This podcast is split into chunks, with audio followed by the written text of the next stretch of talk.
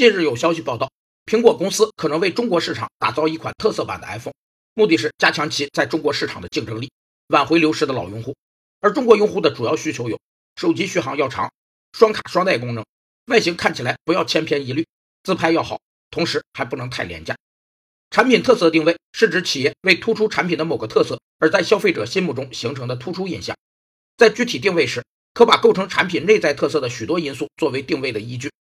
有六种常见的定位方式：一是成分定位，突出产品的某种特殊效用成分；二是功能定位，区别于同类产品的差异优势；三是情感定位，强调产品迎合目标市场的某种情感色彩；四是关联定位，将产品与市场名牌联系起来；五是竞争定位。强调产品与著名竞品的差异。六是多重定位，强调产品兼具常人未曾预期的用途。其实，消息并没有说明这款新机将会何时推出，也有可能只是苹果的初步规划。